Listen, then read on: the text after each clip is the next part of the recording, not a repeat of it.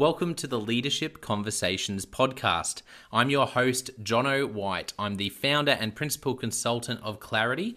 We are an Australian based consultancy that works with leaders around the world, and our passion is to invest in people to become everything they're meant to be in order to fill the world with healthy organizations that people love to work for and customers line up to buy from. The goal of this podcast is to invest in you and your leadership. If you're just joining us for the first time, then feel free to check out consultclarity.org. That's our website, consultclarity.org. We have so many free resources on there. The most popular being our seven questions on leadership series. We've had more than 1,500 leaders from around the world in all different sectors give their in-depth answers on leadership what books they love what they found most challenging uh, the most meaningful stories how they how they structure their time through the day. That's free so go and check it out. And we'd love to interview you about your leadership. I believe you have advice from your experience your context and your life so far that is important and can help other leaders. It's also a great way to give back. It's free to get involved, and you can do so by going to consultclarity.org forward slash seven dash questions dash interest, or just Google consultclarity.org seven questions interest and fill out the form that pops up. We have a free resource for you on our website. It's called Leadership Survival Guide. It's a 57 page ebook. It has interviews with 10 world class leaders, and you can go to consultclarity.org. It's right at the top and get that today. Uh, we also have a daily email that we send out to over 15,000 leaders, and that email contains the highlights, our best content from our podcasts, our blog, uh, my book, uh, the books that we're loving that are out there about leadership. It's also the best way to get access to our masterclasses and workshops before anyone else. And there's also exclusive and limited uh, special options just for subscribers. And you can subscribe by going to consultclarity.org forward slash subscribe. Now, my gift to you is to work incredibly hard to provide the best leadership content I can to invest in you and your leadership. So, if you're finding our content helpful, if you find this podcast helpful, then your gift to me uh, could be this. If you if you do find it helpful, then write a review or rate our content and make sure you subscribe or follow. I can't emphasize enough how helpful that is. It really does help us to get the word out there so we can invest in more leaders to become everything they're meant to be. It also means a lot to me personally when people like you and people in our community share our content on social media. So if you do that, then please do look for me, Jonno White, to tag me and look to tag Clarity uh, on whatever platform you're on. And our team, including me, I, I'm always looking to see when people have mentioned us so that I can engage with you and also we look at sharing content. So if you if you write something about something we've done, there's also a good chance we'll share that with our followers. So if you could do that, that is a massive massive help as we try to invest in as many leaders as we can around the world. Last of all, you can check out my book about how to deal with difficult people even if you hate conflict. It's called Step Up or Step Out. It's available on Amazon. You can just look up Step Up or Step Out Jonno White, or you can go to store.consultclarity.org forward slash book and check it out there. I have coached leader after leader after leader, and in more than 50% of the sessions, this topic comes up. How do I deal with this person? I'm finding it really difficult, and, and I just want to find a way that doesn't blow up to do a really just to have a difficult conversation to lead them better. How do i do that? There's a three step process that i outline in this book that i believe can help you. Okay let's get into today's episode of the leadership conversations podcast. Enjoy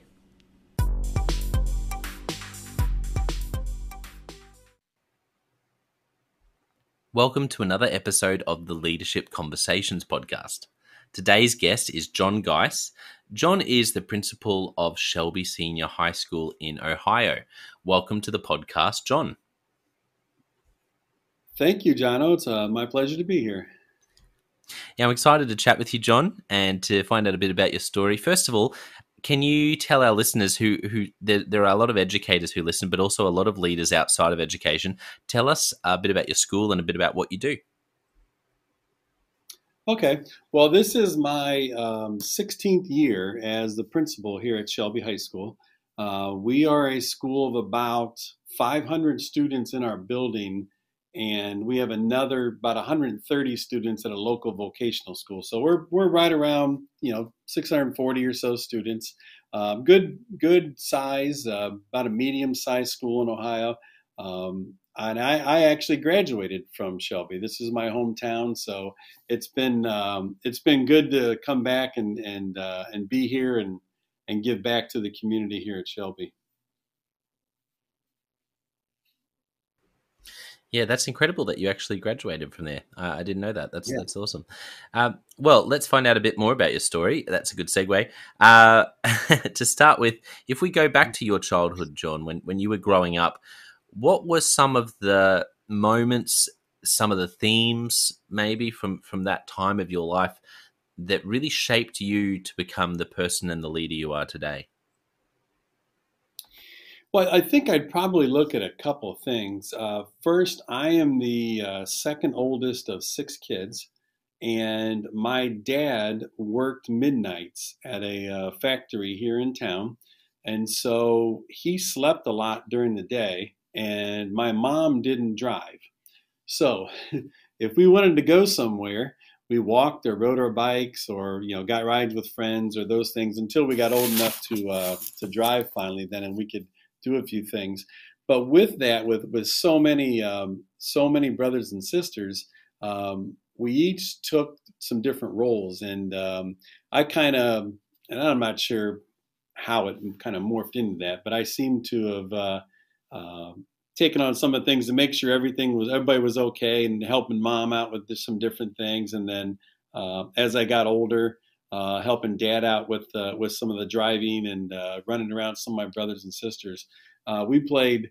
There was a story in the local newspaper one time when uh, there were four boys, and we all four played little league baseball at different fields in town. And so getting there was uh, was always a journey of who, which, how was mom and dad going to get us to the games, and which ones were they going to go see. Um, so it was always busy but it was there were always things to get done and i always tried to make sure things got done and i'm not sure if that's just like a you know a personality you know trait of mine or just uh, something that just kind of developed. I also think that um, even though i'm a uh, public high school uh, principal and a big believer in public high school i went to a catholic elementary school and i think that um, that background of my faith has uh, has helped me also to try and uh, uh, it influences, I guess, in what I do and how you do things, and um, mm. just making sure you do the right thing.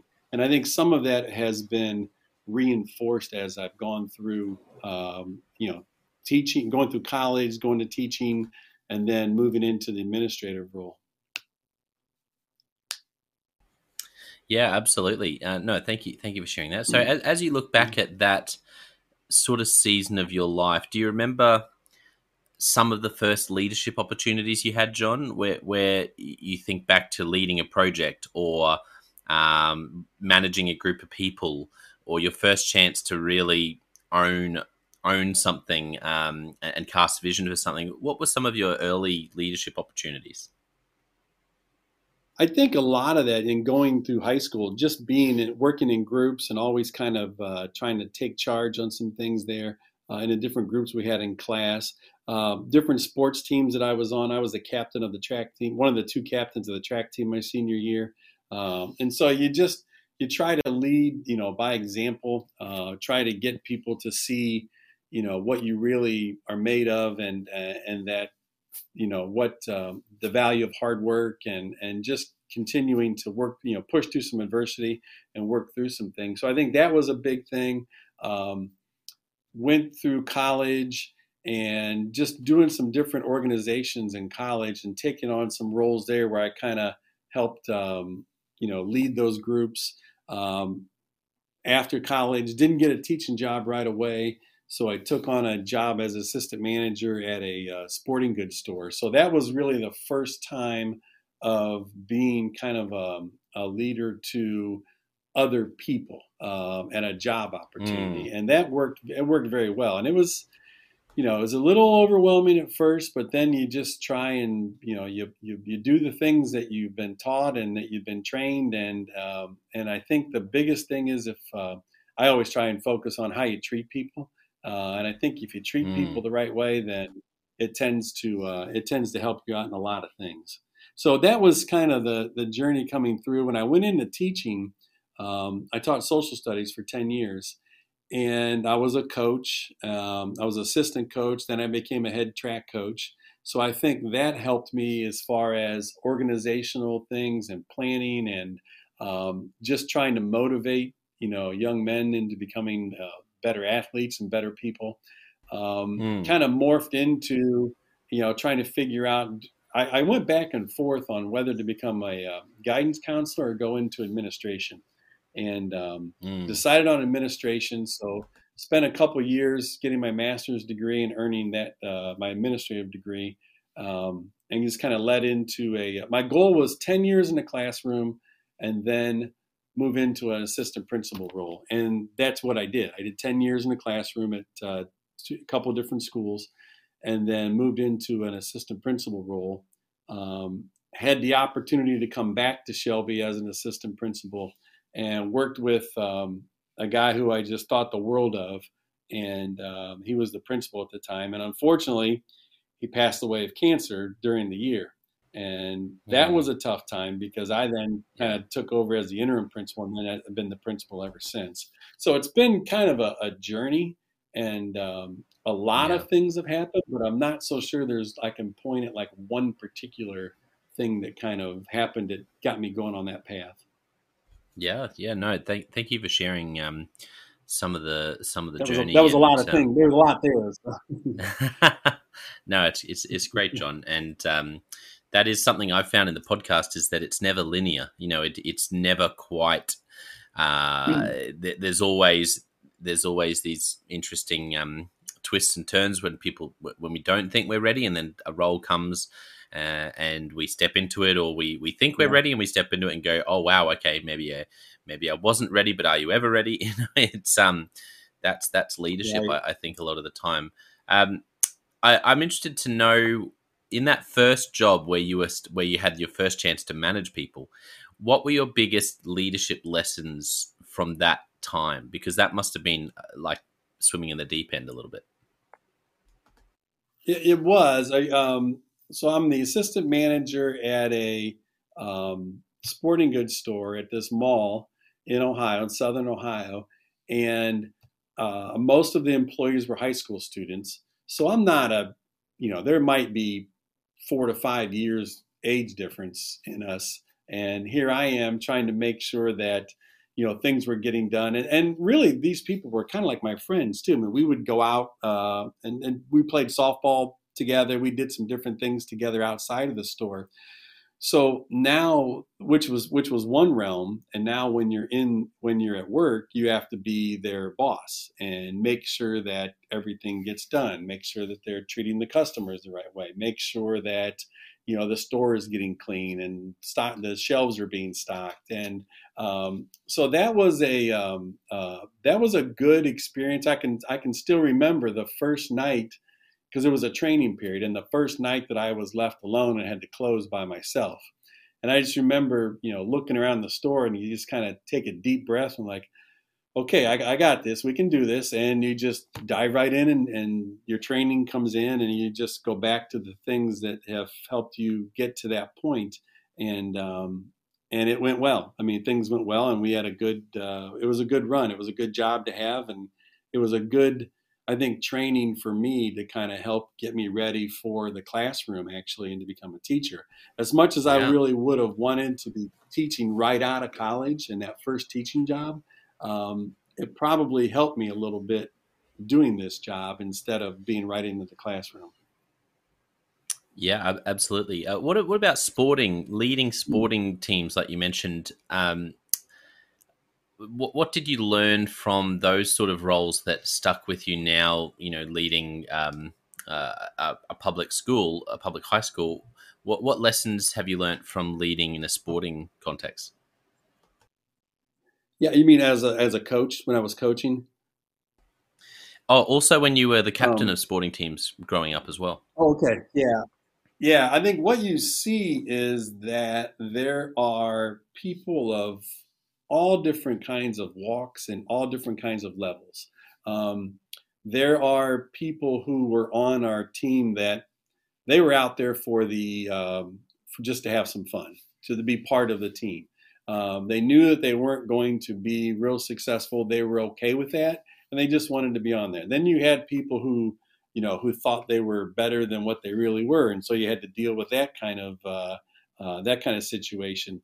And then you had people who um, weren't doing as well as they could. And you know they had the potential. You just had to keep keep pushing them and, and keep getting them to the point where they can they can do better. And really, that's that's being a high school principal too. I mean, you have you have teachers who uh, are young and they have to to learn the skill and that art and science of teaching and so you keep pushing them and you work with them you have veteran teachers that you want to have them continue to get better, not just kind of coast a little bit. Um, you have have people just in all different areas and all different walks of life, and it, it uh, I think it it just comes back to how do you how do you learn to deal with those people uh, and where they are and still try to make them better.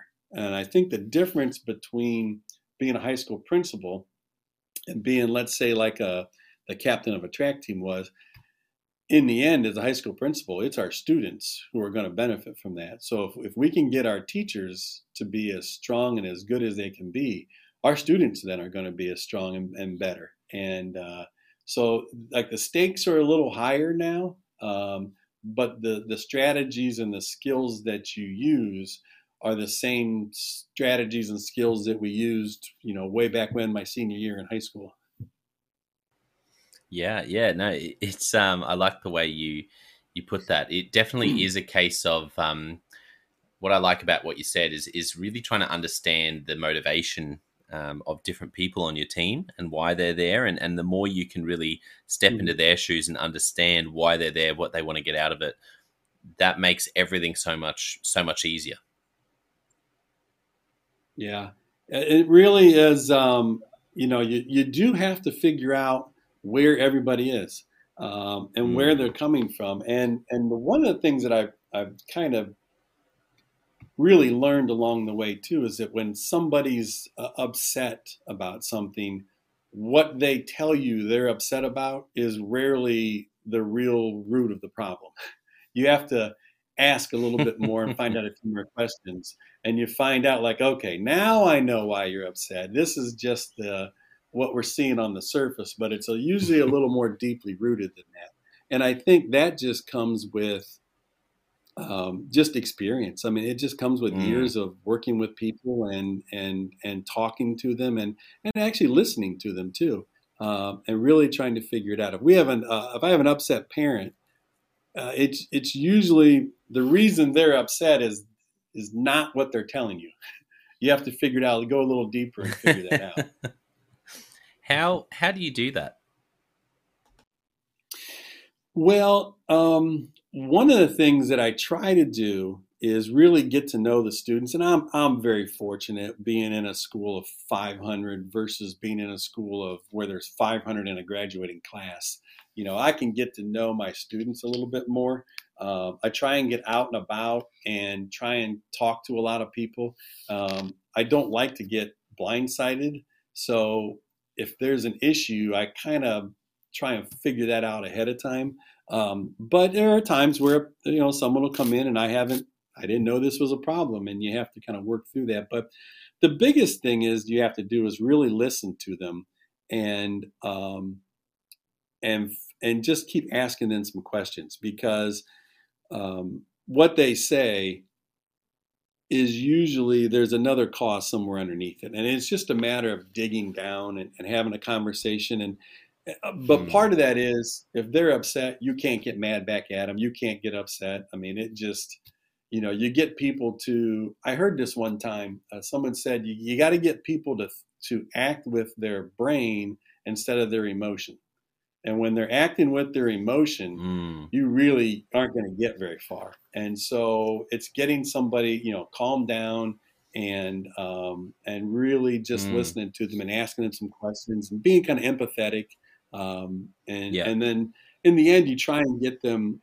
There may be a time where you know we're we're not going to agree on on the situation, but at least we've got to a point where we both have said our piece and where we're coming from, and we can kind of understand each other. So they the old agree to disagree sometimes is your best Yeah. is is your that's your win. I mean, that's your situation, what you end up with. But you try Mm. and really work through some things and listen a lot. I mean, that really does, it, and it takes a lot of experience doing that. Yeah, absolutely. Um, so, in your career so far, John, uh, interested to know who are some of the mentors or who are some of the leaders that you've watched and just really they they've uh, had a big um, influence on you and how you lead. You've you've seen them navigate uh, tricky situations, or you've just seen them lead. What leading a school is a tricky situation in itself. I think it's a pretty um pretty tough gig to tell you the truth. I, th- I think it's a, a challenge. Um, uh, educational leadership. Who are some of the mentors and, and leaders you you've admired along the way? Well, it, yeah, it definitely can be a tough, uh, tough job a lot of days. My, um, I, I guess I start out um, when I was um, in elementary school. Uh, my sixth grade year, we had had, for various reasons, we didn't. I mean, it was just a number of teachers. It was like a revolving door. People kept coming in and leaving, and um, and and we were a pretty close group. There was about 32 of us, I think, or 33 of us, and the unfortunate thing when you're a fifth grader not having a you know you we were kind of our sixth grader i guess it was we were kind of rudderless. I mean we were just kind of going different places and we were starting to act like ways we didn't normally act or things we shouldn't do. And so we, we moved to seventh grade and we had a teacher named keith schmidt was our seven my seventh grade teacher. And uh, i always liked history and he was our social studies teacher and he got us kind of back on the right path and he really took a, a, liking to our group and got involved with us. He was our boy scout leader. Um, he collected stamps. He was doing some things. He uh, kind of helped get us involved in that. He gave me a lot of books to read because i love to read and um, i could just see like his love of history and, and how good of a teacher he was i knew then that i was going to be a social studies teacher I mean, it was that was it. It was decided. Um, and so when I went through school, wow. I tried to um, the rest of my years of school. Then I tried to really watch to what I thought were the good teachers, and I thought, what are they doing that that makes them a good teacher? And so you, you're kind of making mental notes along the way, and you remember some of the things that you know how they treat people, activities we did in class, those kind of things. Um, and then um, going into um, teaching my first year, there was a a guy that I we would drive with. We had about an hour drive uh, every day to school. My first three years, and um, he and I drove together every day, and we just really talked things through about you know about kids and about situations and and um, how we dealt with things. So that was very helpful just to kind of bounce that off of somebody. Um, then when I started my administration path, um, I had to do an internship. And um, the guy who was Dave Jones, who was the principal before me, I was I was teaching here at Shelby for one year, and uh, I did my internship with him. And I remember he sat down and said, "Okay, we'll make this as you know, you'll get out of it what you put into it, and what do you want to do?" And I wanted to do everything, and I wanted to really learn. And he gave me a number of tasks and just said here's what you do. And we talked through situations and um, it was just a really really good experience. And it was a tough year. My um, i was i was teaching in a block schedule for the first time. I'm doing my internship. Uh, we had had our third child that year. I mean i'm not sure i slept much that year. Uh, but then um, so i get my first assistant principal job and then Dave calls me one day says, Hey, I have an assistant principal opening. I want you to come back and be my assistant principal. So for two and a half years, I got to work with him and it was, it was amazing. I mean, cause he really taught me, uh, I mean, he was funny. He just taught you how to, how you treat people. Um, and I always remember him saying, if you just do things the right way, do what's right. That's that's the number one thing, and then things will usually work out. Uh, and so I've really taken that to heart, and I try. I remember those words, and I think I repeat them every day in my in my head too. Um, but Dave was a great mentor, and like I said, unfortunately, Thanksgiving we come back from Thanksgiving break. He calls me in and he says, "Hey, the doctors think I have lung cancer," and he was mm. gone in February, and it was a wow. quick. Uh, it was a very quick turnaround, and all of a sudden, you know, we had had a um, in our district, we'd had a student pass away from cancer. We had uh, a teacher at the element one of the elementary schools pass away due to another disease, and then Dave passes away of cancer. And it felt like the hits just kept coming. And I remember yeah. thinking, how in the world am I going to get through this?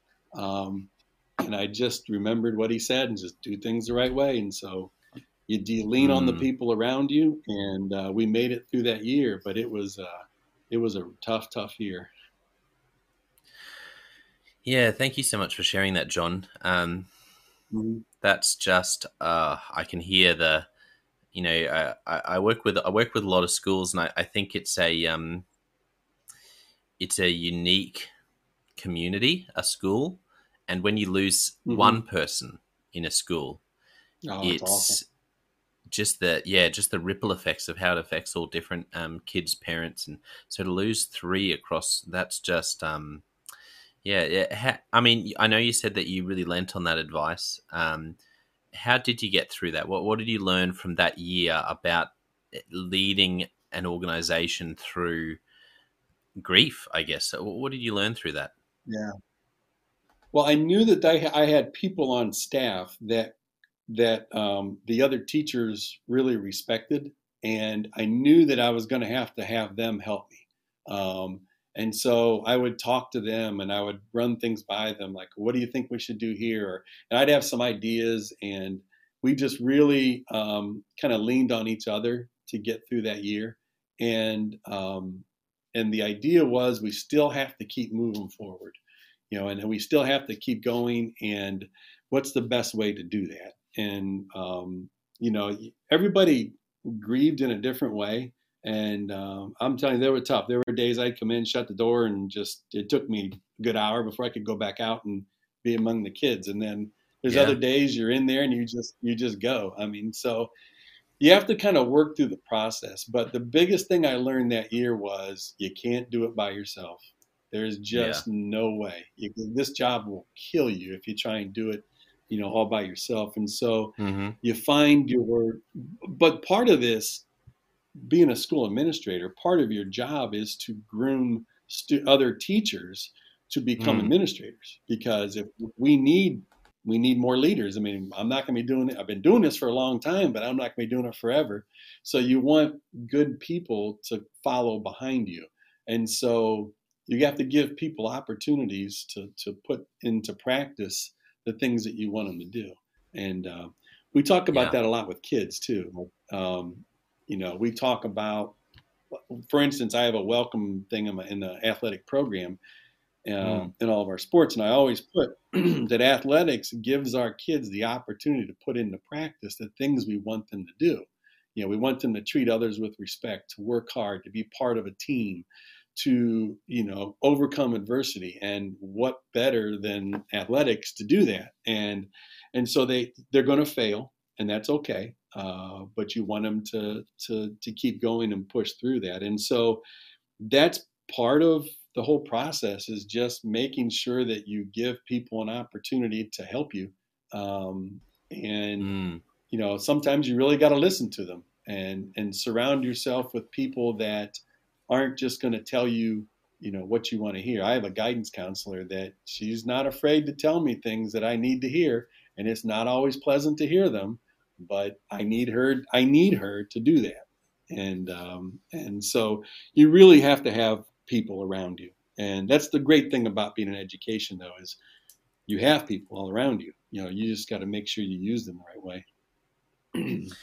How have you? Um, uh, because that's something that I hear a lot of leaders uh, struggle with, and I know I've struggled with it myself. How do you foster that authentic um, feedback? How have you how have you fostered that where you've created that relationship where, say, your guidance counselor feels comfortable to tell you um, what she really thinks, how she really feels? Well, yeah, it it, it takes a little doing. Um, you have to be able to give them. They have to. The biggest thing is people have to know that you're genuine. So when I when I'm giving praise, I'm giving specific praise, and you got to give praise. And when I'm giving criticism, I'm given opportunities or some ideas of things that people can do to kind of help out or to get better.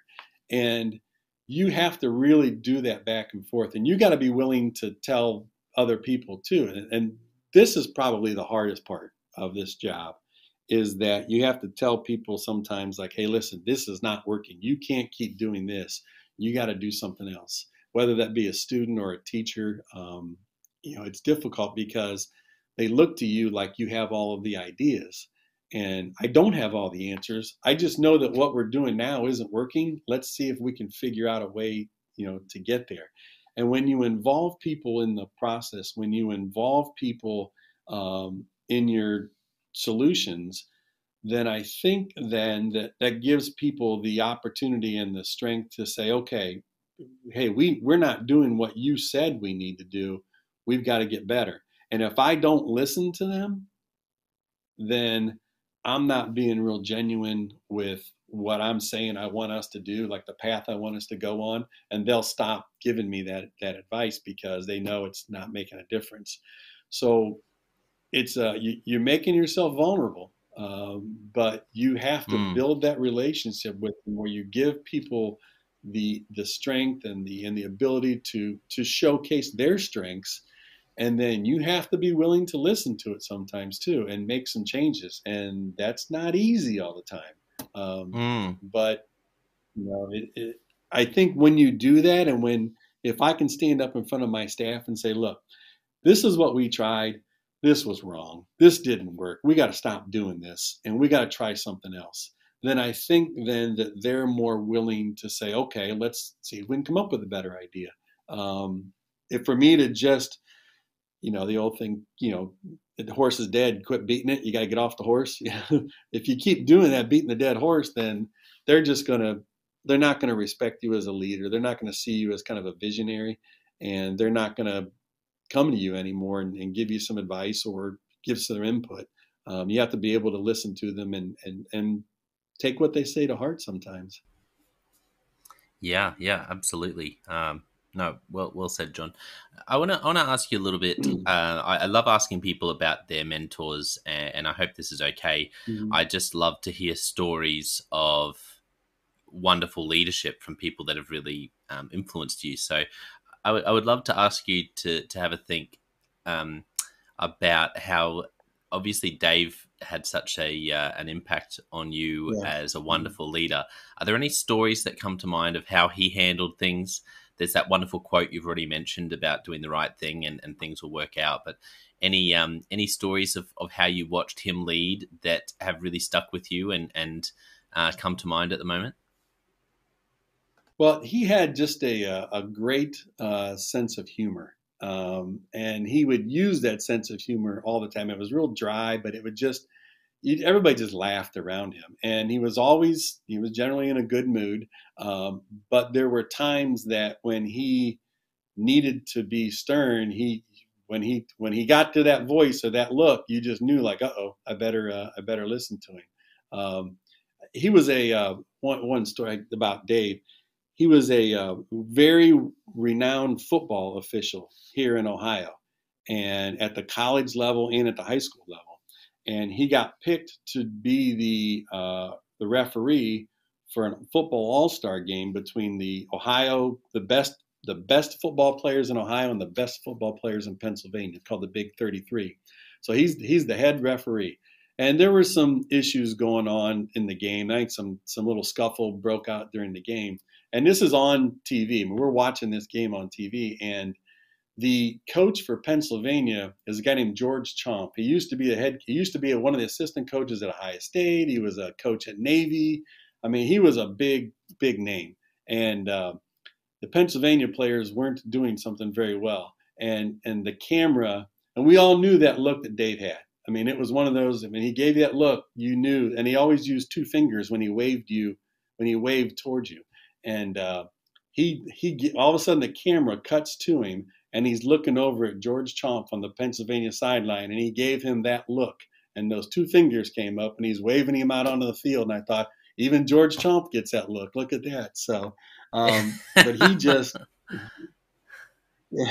he was so funny and just some of the things that he did and how he how he reacted with people and um, just so well respected. I mean, he was a brilliant man, but he just would just treat people the right way, and I think that was the one thing that always mm. um, that always stood out to me about Dave. It's a wonderful lesson for for all leaders is about treating people the right way, and I, I think um, mm. I love the I love the tightrope, the tension you mentioned there of and it is a t- it is a tension. It's it's about a both and it being leading with humor and also having the ability to have the difficult conversations, which I can really hear. Um, Dave uh, yeah. Dave had that in in spades as a leader. So um, thank you so much for sharing that. That's really that's really special, uh, John. I appreciate it. Mm-hmm. Uh, well, what I want to do is I want to ask you a handful of questions as we sort of wrap up. Um, Leadership Express questions and uh, so let me jump into them. The first question I have for you, John, is um, what book have you gifted to other people? What's a, a book that you've gifted to other people?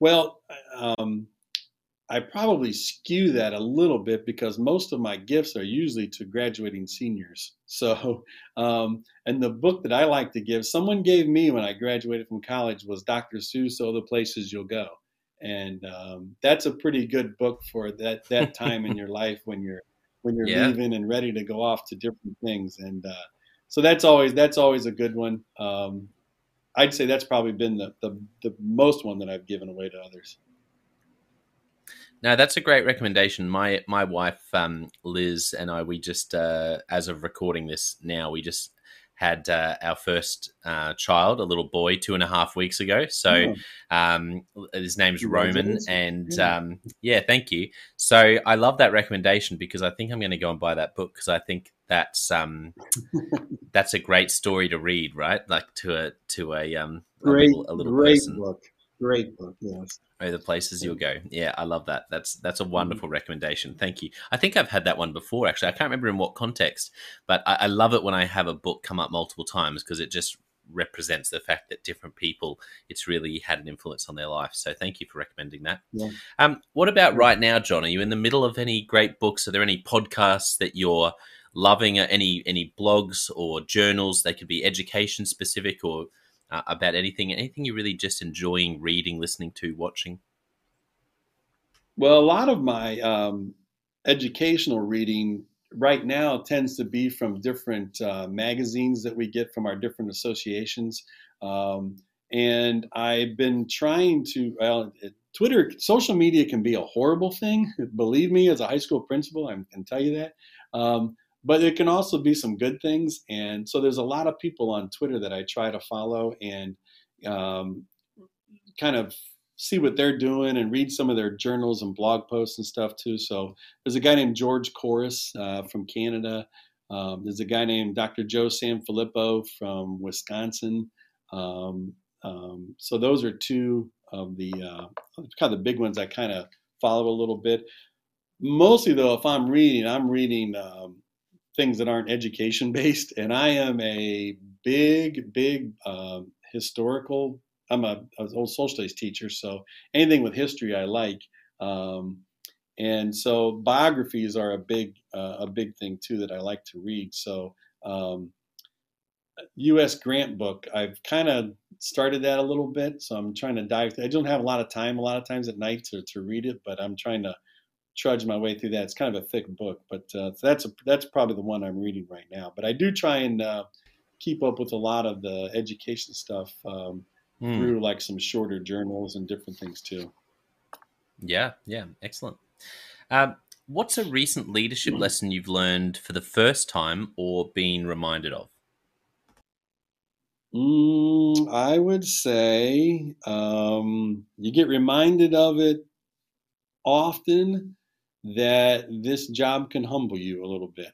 And just when you think you have the answer and you and you and you know this is the way we want to go, you find out that it didn't go that right, and you have to change gears and uh, try something else. So um, the fact is, I don't have all the answers, and I need some people around me to help out a little bit. And so I'm trying to work on the mm. master schedule now for next year, and you know, I keep coming up with this idea. Okay, this should work here, and then we go talk to somebody. I'm like, well, no, I can't try it then. So it's it's a big puzzle you try to put together, but uh, hopefully we about got it licked here.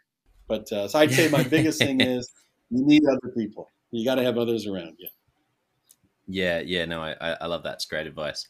Um, do you have any favorite questions you ask? You're in a one-on-one interview with a new staff member. You're in a uh, with your with your team, or you're you're with a classroom of students. Any favorite questions you like to ask? Well, I think in an interview, um, I always try to tell people that it's it's not your job to conform to us. Uh, it's kind of our job to conform to you. So, you know, I don't want you. I don't want a new teacher coming in and just doing everything that we do. I'm, I'm, if I hire somebody, I want I want some ideas. I want to try some some new things, and so I try to to really focus on. Okay, I, I I've told you about us. Here's what we have. What do you think about that? How can you what are, what are some things you could do? What, what do you bring to the table that would make us better, make us a little different, and really try and focus from uh, uh, from that end. Um, you know, by the time we've gotten pretty good about going through resumes and making phone calls, and uh, you know, that's one thing about when you've done this for 16 years. I, I kind of know a lot of people in Ohio about uh, who are in education, and I can make a phone call, usually about three phone calls, where I really find somebody who really knows this person. Um, so I can do all that background stuff, but what I really want to hear from that person is what what can you bring to the table that would make us better? And um, that mm, surprises like that. people sometimes, but you know, but it's uh, it, I think it's a really important question to ask. Yeah, I like that, and I like that you're asking that from day one, from the interview, because you're you're mm-hmm. creating that expectation and giving that permission to say, we're, we're going to be asking you to to um, to help us get better um, and right. and mm-hmm. we'll we'll help you get better as you as you do that. But no, I love that, John. That's great. Um, yeah. Any great, uh, or, or, what's a great piece of advice you've received? It might be you've already mentioned one that that um, wonderful advice from Dave. Anything else that comes yeah. to mind as a piece of advice around life, around leadership that's really stuck with you, and and for some reason just pops into your head?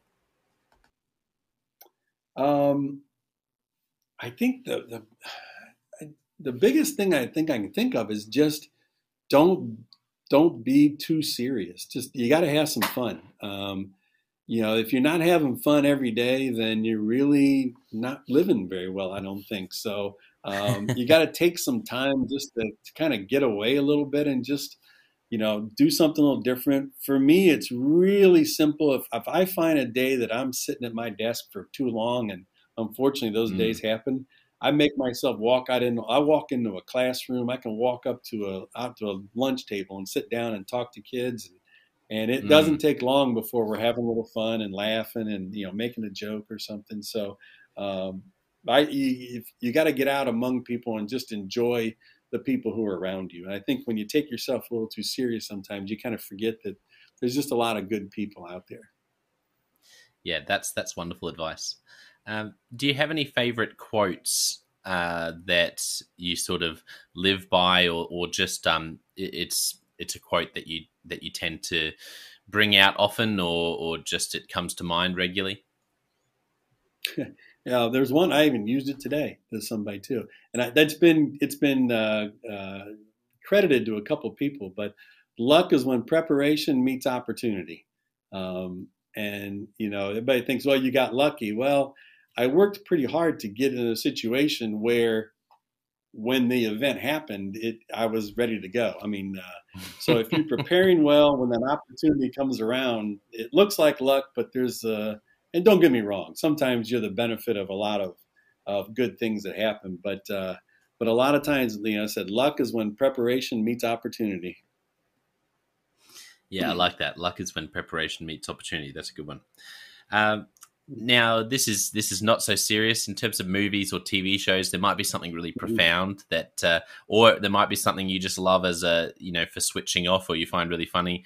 Um, any any movies or TV shows that are um, sort of favorites of yours? Oh, let's see. I mean, my favorite TV show right now. I am not a huge TV watcher. I watch sports and I watch a couple things during the week, but it's a crazy show. But Forged in Fire on the History Channel, where these people come in and they make weapons, they make knives and swords uh, in a timed yeah. contest.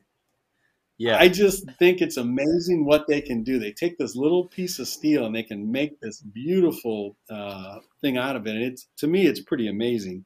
Um, I like to do some things, work with my hands. I'm not, you know, not the greatest at it, but I, I keep trying and keep practicing a little bit. Kind of puttered around the basement a little bit with some woodworking things. So that's a um, that's a show that I try and catch on Wednesday nights. Uh, uh, but other than that, there's not a lot of TV shows. Um, the my probably all time favorite movie I would say is, uh, and my my wife would answer this for me. I know too. The, the Shawshank Redemption because uh, it seems like yes. every time that's on TV, I, I stumble through it now. And it the uh, so the aside on that, that was actually most of that was filmed about ten miles from here, uh, from Shelby. Ah. We have an ah. old prison, a place called Mansfield, right nearby, and I have been to that prison, taken the movie tour a couple times, and seen some of the props from the movie and stuff. It's pretty amazing uh, and see it, but that I just amazing. like the message of of hope in that. Yeah, that's a great movie. I just that message of hope. I think is what. Uh, I mean, I can quote it. I can give you all the. I mean, I know. I can take you around on a little tour of the sites that they were using the movie too, if you want. But uh, but that that's probably the movie I probably like the best. Yeah, that's wonderful. Thank you. Uh, great recommendation. Okay, last question. If you could only give one mm-hmm. piece mm-hmm. of leadership advice to a young leader, what would you say? Oh, I would say only one, huh? uh, I would say again. I go back. Yeah, well, I go back to um, you're going to depend on people to be successful, and so you better treat them the right way. Um, you can't leading mm. leadership is not in a vacuum. It is among other people, and, and you just have to treat people the right way. Yeah, yeah, no, that's that's a great uh, great thought, great advice. Um, well, for people who have really enjoyed your um, your stories and and, um, and and some of the some of the wisdom you shared with us, John, where can people find you at LinkedIn or Twitter, and also uh, your school online if people are interested in just finding out more about what you do? Well, let's see. Twitter, um, it's at John Gies one. Um, that's my Twitter. I'm not on. That's about it for social media. It's about all I have time for. I think, anyways. Yeah, that's uh, right. Yeah. Our school, um, our school website is www.shelbyk12.org, um, and uh, you know Shelby's a good place. Uh, it's been a it's been a great place for me and my family. Um, you know, my three kids got to uh, I got to sign their diploma as dad you know, so it uh, it's pretty mm. neat that they were students of mine when I was principal. So um, so it's been a good place, and it's it's been a good uh, it's been a good run so far. So got a few more years yeah. left in him, you know. Absolutely. Well, uh, I want to thank our listeners for tuning in. Today's been a really special episode uh, with John and and sharing um, some wonderful stories from his leadership, but also just some really special stories um, about uh, others around him and, and his mentor. And um, for our listeners, don't forget, I also have the Jonno White Leadership Podcast and the Leadership Question of the Day podcast, where you can go to continue to invest in your leadership. But I want to finish today by saying thank you to you, John, for being so generous with your time, uh, for sharing so vulnerably and, and, and really sharing some really beautiful uh, uh, moments with us, um, as you talked about, Dave. But um, just uh, just wonderful leadership lessons about doing the right thing by people and um, and uh, just focusing on on how you treat people and focusing on on uh, not doing it on your own. Wonderful, wonderful lessons for leaders in any role in any country in, in any sector. So, um, thank you so much for coming on the podcast, John. It's been a joy. Well, you are more than welcome, and thank you too.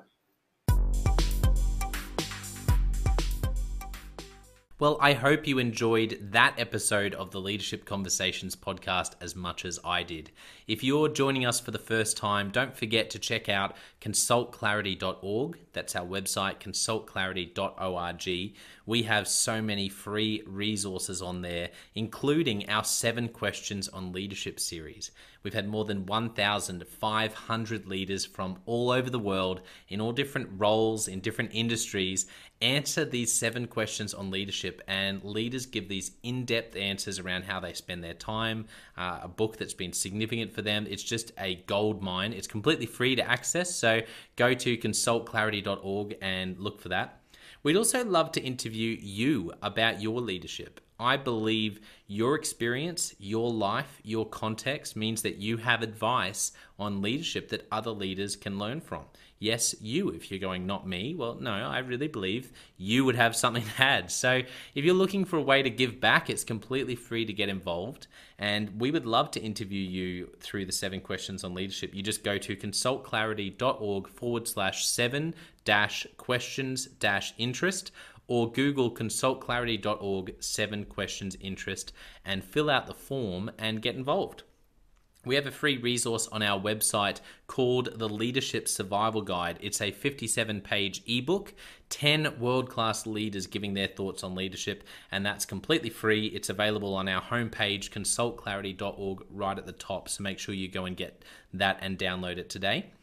And we have a free daily email that you can subscribe to. We send this out to over 15,000 leaders from around the world and uh, it contains the highlights of content from our podcasts, our blogs, um, our books, books we're reading. It's got the best content, and it gives you exclusive, limited, early access to our masterclasses, workshops, new products, special offers. It's all for our subscribers. You can go to consultclarity.org forward slash subscribe and join 15,000 other leaders. And you know, my gift to you is to work really hard, particularly through the Leadership Conversations podcast. I have been blown away by the quality of the leaders, and I'm learning as much as anyone in doing these interviews. So I, am having a great time. And my gift to you is to keep lining up the best leaders I can to invest in your leadership.